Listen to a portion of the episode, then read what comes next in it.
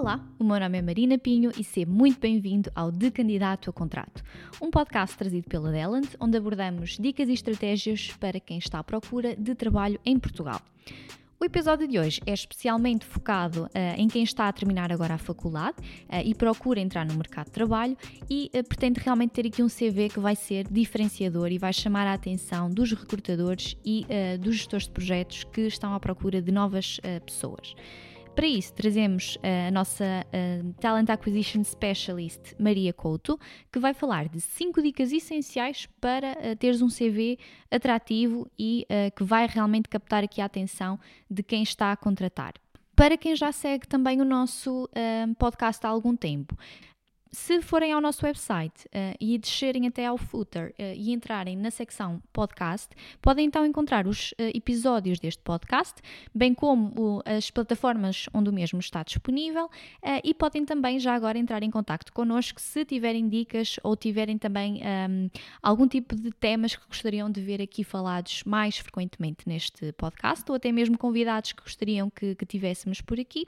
Podem também entrar em contacto connosco, uh, vou deixar ficar o endereço de e-mail uh, na descrição deste episódio e estejam então à vontade para uh, falarem connosco e também darem um bocadinho uh, o vosso feedback daquilo que têm achado sobre o podcast até agora. Sem mais demoras, vou então passar a palavra à Maria, que nos vai deixar então cinco dicas para um C V mais atrativo para quem está então agora a entrar no mercado de trabalho. Obrigada e até já! Olá a todos! Hoje venho falar sobre o que deves colocar no teu currículo se estás à procura do teu primeiro emprego.